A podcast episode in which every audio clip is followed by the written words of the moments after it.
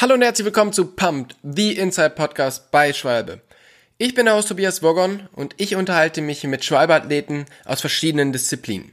Von Downhiller bis zum Cross-Country-Fahrer, vom Triathleten bis zum Rennradfahrer. Und heute unterhalte ich mich mit der Triathletin Anne Haug.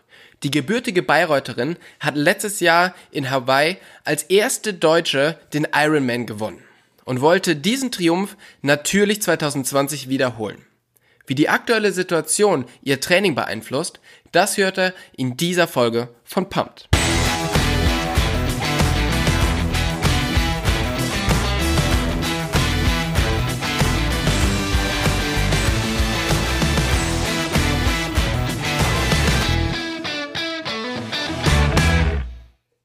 Anne, wo bist du gerade und wie geht es dir? Also ich bin seit letzter Woche hier wieder am Olympiastützpunkt in Saarbrücken und mir geht soweit wirklich sehr gut. Ich kann wieder trainieren und ja, nee, von daher kann ich mich nicht beschweren im Moment. Du kommst aber eigentlich aus Bayreuth, oder? Genau, ich bin geboren in Bayreuth und auch zur Schule gegangen und ja, meine Familie wohnt da noch. Also ich bin gebürtige Bayreutherin mit Wohnsitz in Bayreuth eigentlich. Und warum hast du dich dann entschieden, nach äh, Saarbrücken zu ziehen? Das war zu meiner Kurzdistanzzeit, weil ich ja Nationalmannschaft war und infolgedessen auch äh, Mitglied der Sportfördergruppe in der Bundeswehr war. Und da wurde uns einfach nahegelegt, am Olympiastützpunkt zu trainieren. Und der Bundesolympiastützpunkt für Triathlon ist eben hier in Saarbrücken. Und äh, mein Trainer war zu dem Zeitpunkt auch Bundestrainer. Von daher war es naheliegend, dann auch nach Saarbrücken zu gehen, weil ich hier einfach optimale Trainingsbedingungen habe. Mein Trainer war hier vor Ort.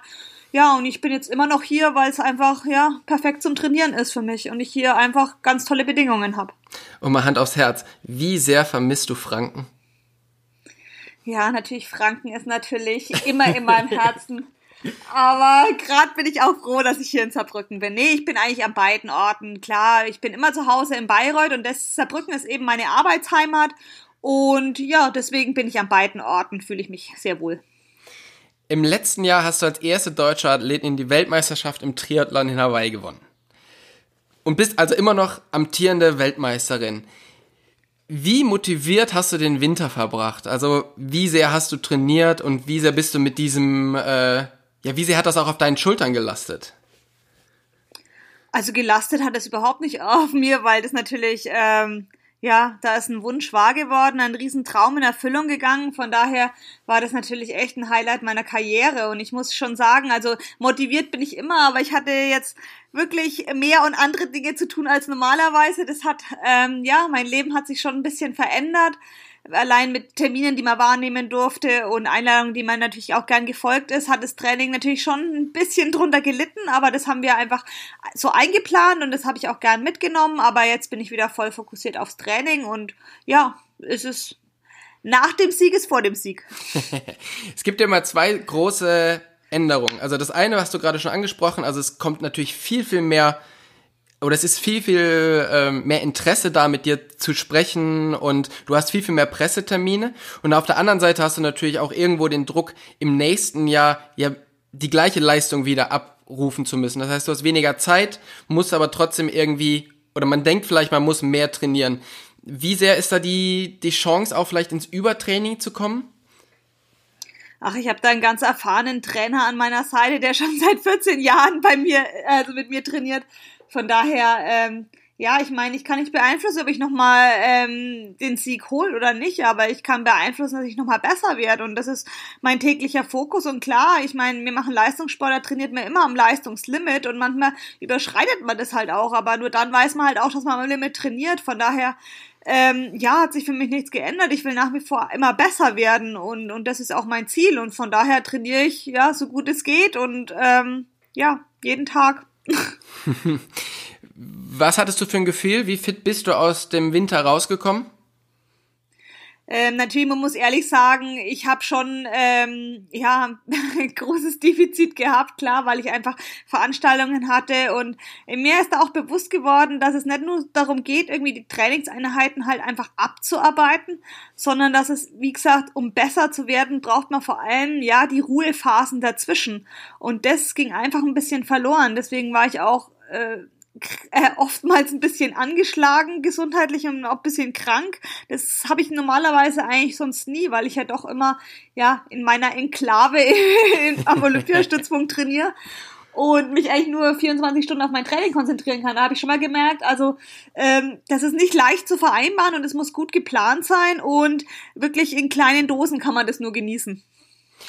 Und du hast aber, du hast schon gesagt, du arbeitest natürlich sehr, sehr eng mit einem Trainer zusammen. Du hast den gleichen Trainer, den auch Jan Frodeno hat. Ähm, du hast einen Manager. Wie weit können die wirklich alles von dir abschirmen und ja, das ermöglichen, dass du dich nur aufs Rennen konzentrieren kannst? Wie viel Arbeit kannst du abgeben? Also ich muss sagen, ich habe einen ganz tollen Manager, der nimmt mir eigentlich alle Arbeit ab. Von daher ähm, ist natürlich toll, aber vieles möchte ich natürlich auch noch machen. Also ähm, wir sprechen uns da sehr gut ab und wählen aus, was wir gern machen würden und was nicht. Ich meine, das ist ja auch ein großes Privileg, sowas machen zu dürfen. Also es ist mein, viele machen hier jahrelang Sport und, und haben nicht dieses Glück, das machen zu dürfen. Von daher ist es natürlich auch, ja, wie gesagt, eine Ehre für mich, solche Termine auch wahrnehmen zu dürfen. Aber wie gesagt, ich merke natürlich schon, dass die Leistung da leidet und ich bin jetzt auch nicht mehr in dem Alter, wo ich vielleicht noch zehn Jahre vor mir hätte. Von daher möchte ich jedes Jahr das Beste rausholen und deswegen muss ich das auch sehr dosiert wahrnehmen, die Termine, damit ich, wie gesagt, mich noch 100% auf mein Training konzentrieren kann, weil meine Leistung ist mir das Wichtigste. Ich möchte vor allem ein guter Sportler sein und mich nicht äh, maximal gut verkaufen, sondern es ist eben mein Job, den mache ich gern und den möchte ich auch weiterhin gut machen.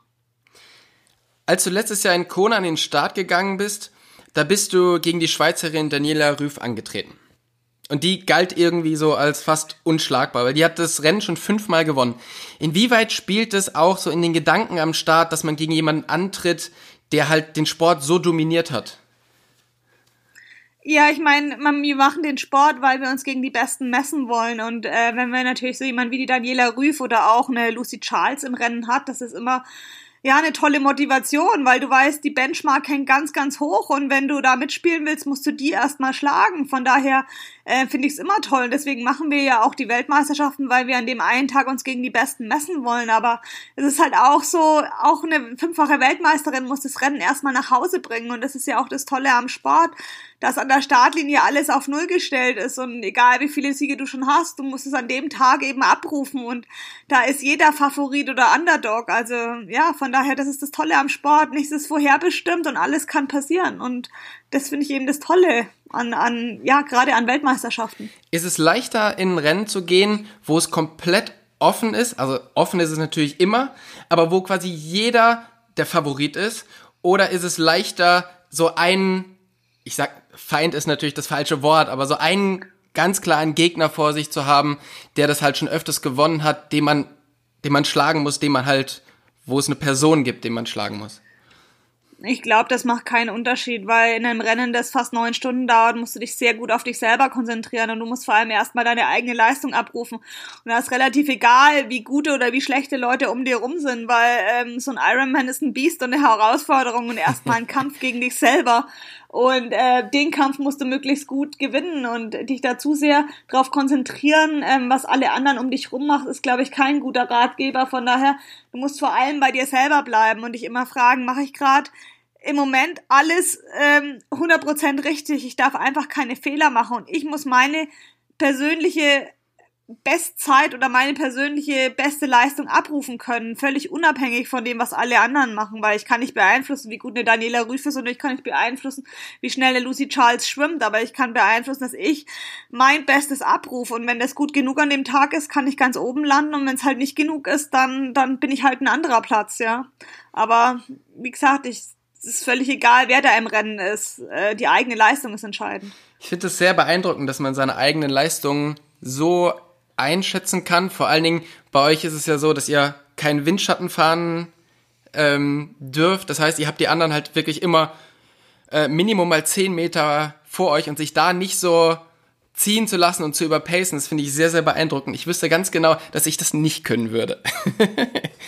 Naja, ich bin eigentlich auch nicht so gepolt, weil ich komme ja von der Kurzdistanz, da ist immer gib ihm und da, wo vorne ist, da möchtest du hin. Von daher war das schon eine große Umstellung. Aber im Ironman ist es so, lernen durch Schmerz. Und ich habe in meinem ersten Ironman sehr durch Schmerz gelernt. Und von daher bin ich da so ein bisschen geläutert. Nee, ich meine, man bewegt sich immer am, am ja am Limit und man weiß ja nie, war es jetzt zu schnell und war es oder war es zu langsam, aber wenn man halt ganz oben landen muss, dann muss man halt auch mal ein bisschen gewillt sein, ein bisschen Risiko zu gehen und ähm, ja, das ist ein sehr feiner Grad zwischen gerade so an der Schwelle oder über die Schwelle hinaus. Also das ist immer so ein bisschen Gamble und auch tagesformabhängig. Und ich glaube, man muss da einfach auf sein Gefühl hören. Und wenn man schon am Anfang merkt, oh, der steht mir das Laktat schon, kommt fast zu den Ohren raus, dann ist es definitiv zu schnell. Das kann ich mir, kann ich mir gut vorstellen. 2019 konntest du gar nicht so trainieren, wie du es gewohnt warst, weil du hattest eine Verletzung, ähm, es hat sich irgendwie ein Überlastungsbruch ange, angebahnt.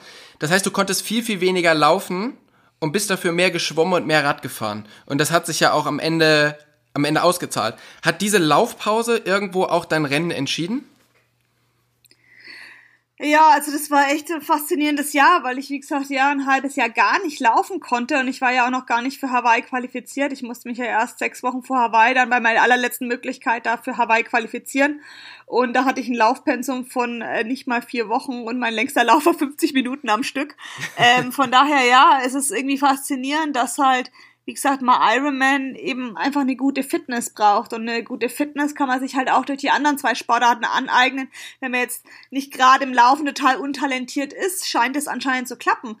Ähm, ja, von daher ähm, glaube ich einfach, dass man mit einer guten Fitness da sehr viel rausholen kann, aber dass man da, dass ähm, ich so schnell hab laufen können in Hawaii, das habe ich natürlich nicht gedacht und war klar, ähm, das Ausschlaggebende. Erstmal war es ausschlaggebend, dass ich eben in der ersten Gruppe mitgeschwommen bin. Ich glaube, das ist einfach die beste Voraussetzung. Man muss schon mal vorne an der Wurst, sage ich mal, dran sein, ähm, damit man auch eine Chance hat. Aber gewonnen wird's halt immer im Laufen und dass ich da meine beste Disziplin habe, ist natürlich von Vorteil.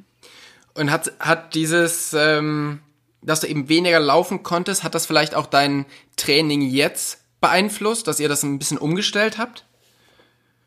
Nee, gar nicht. Also ich, ich, wie gesagt, ich trainiere ja mit Dan Lorang schon seit 14 Jahren. Also er hat mich damals entdeckt an der Uni und er weiß genau, dass ich halt, ja, sehr verletzungsanfällig im Laufen bin. Von daher habe ich noch nie ähm, besonders hohe Laufumfänge gemacht, sondern wir haben immer versucht, mit dem geringsten möglichsten Aufwand den maximalsten Erfolg rauszuholen im Lauf und mich einfach die Fitness übers Radfahren und übers Schwimmen zu holen. Und es hat bisher gut geklappt. Und ähm, klar versucht man immer noch ein bisschen was rauszuquetschen, aber die Erfahrung zeigt eben auch, wenn man so viel quetscht, dann macht es auch schnell mal Knack. Und ähm, ja, von daher versuchen wir da schon eine gute Balance zu finden. Und bisher, ja, der Erfolg gibt anscheinend recht. Wann hast du denn so das erste Mal von Corona erfahren und was hast du darüber gedacht? Ja, äh, erfahren haben wir da so, also dass man es halt, in, dass es äh, in China ausgebrochen hat, hatte ich äh, im, im, Winter, also im, im Dezember, Januar, wie es so rauskam.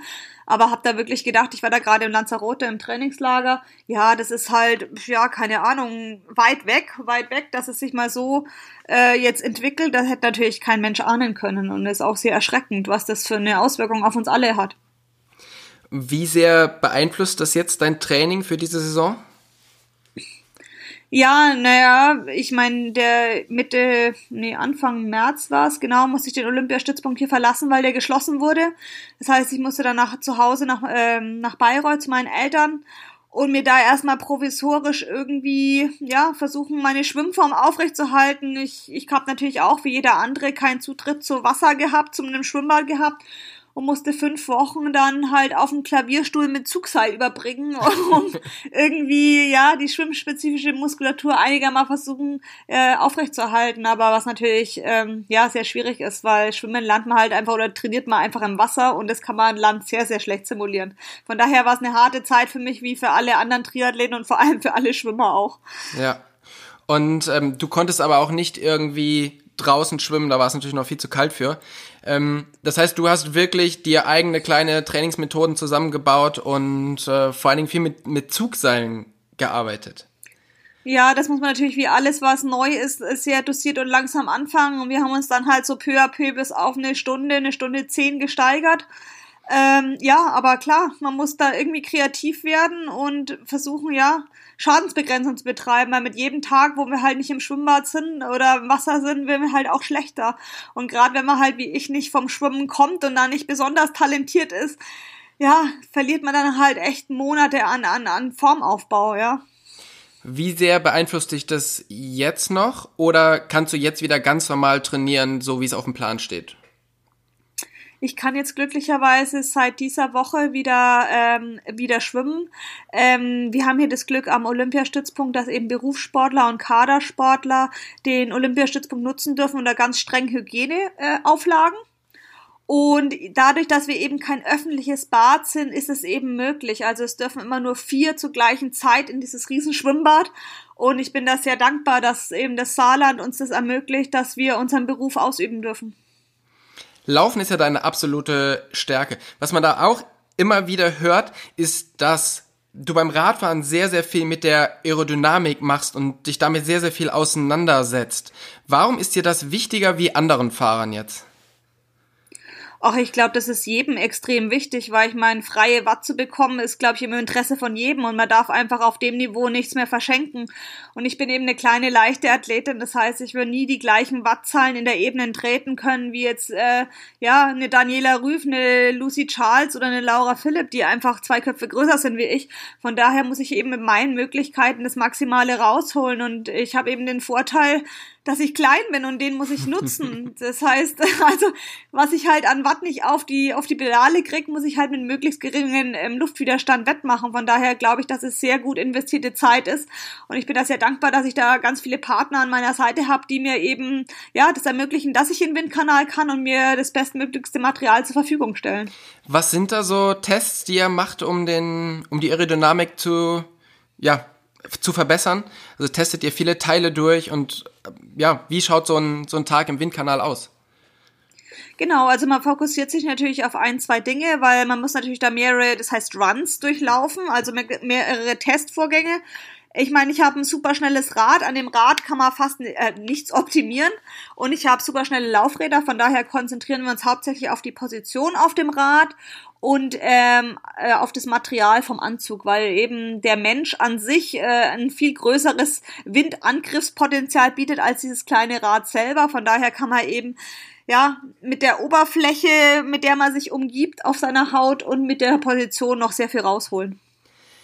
Du hast jetzt auch ähm, auf Tubeless-Reifen umgestellt. Warum hast mhm. du es gemacht und was sind so deine bisherigen Erfahrungen damit? Tja, leider konnte ich es bisher noch nicht testen, weil wir ja keine Wettkämpfe mehr haben.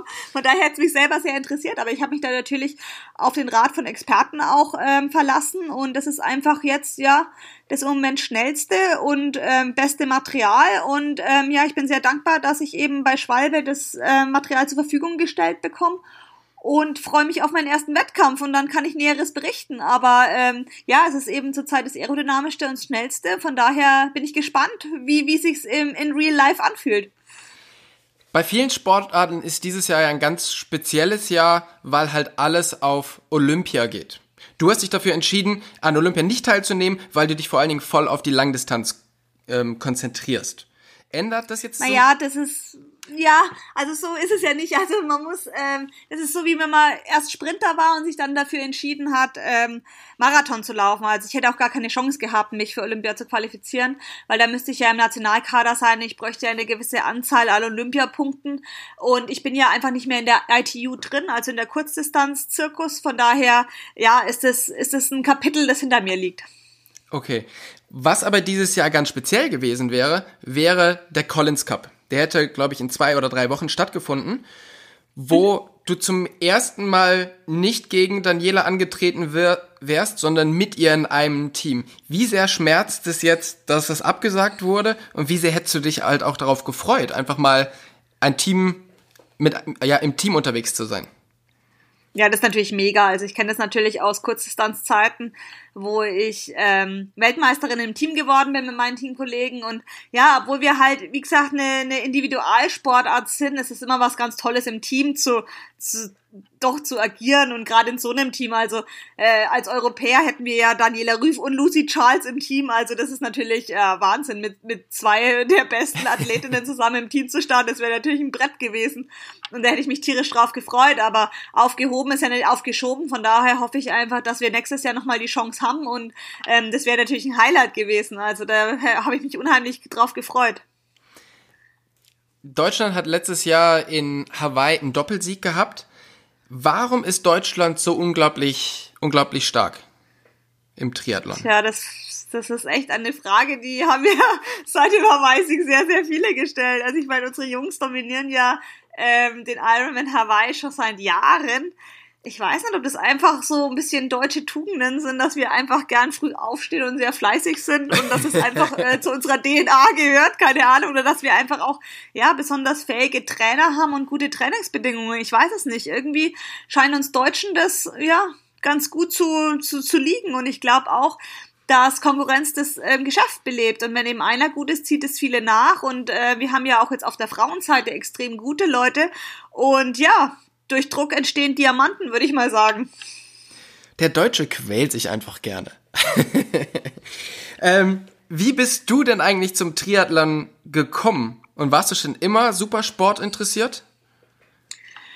Also ich war schon immer super Sport interessiert, weil ich komme aus einer sehr sportlichen Familie. Mein Papa ist Sportlehrer und von daher bin ich quasi mit Sport aufgewachsen. Also ich habe mit zweieinhalb Jahren das Radfahren gelernt und stand mit zwei schon auf den Schienen und ja, wir haben einfach früher alles mit dem Fahrrad gemacht und ich hatte die Möglichkeit eben ja, alles, was ich wollte, ausprobieren zu dürfen. Also ich habe in fünf Jahren Tennis angefangen, habe das recht intensiv gemacht. Und immer wenn ich was relativ gut konnte, dann wollte mein Papa immer gleich, dass ich was anderes wieder ausprobiere, dass ich einfach ein breites Spektrum mitbekomme.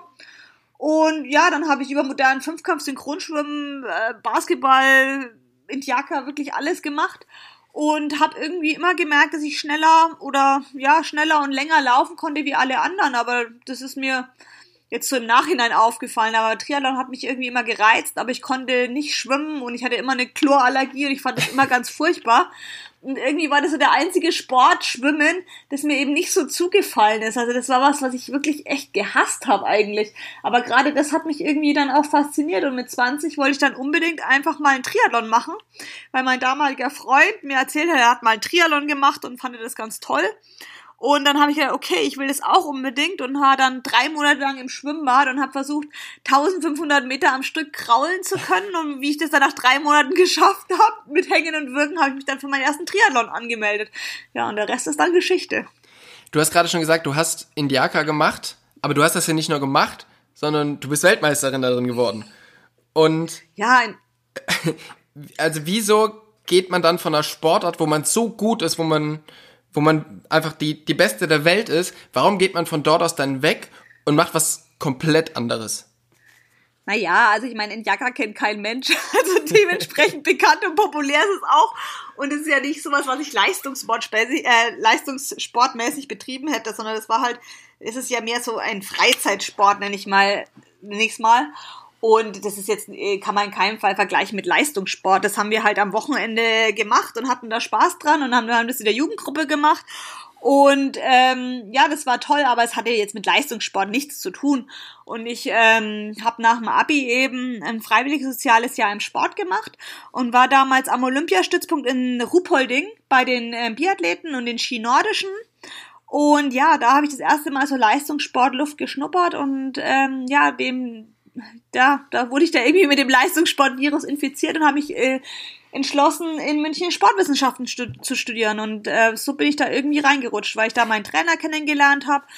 Und ja, ich wollte einfach eigentlich nur mal in der zweiten Bundesliga starten und irgendwie bin ich dann als Profi geendet.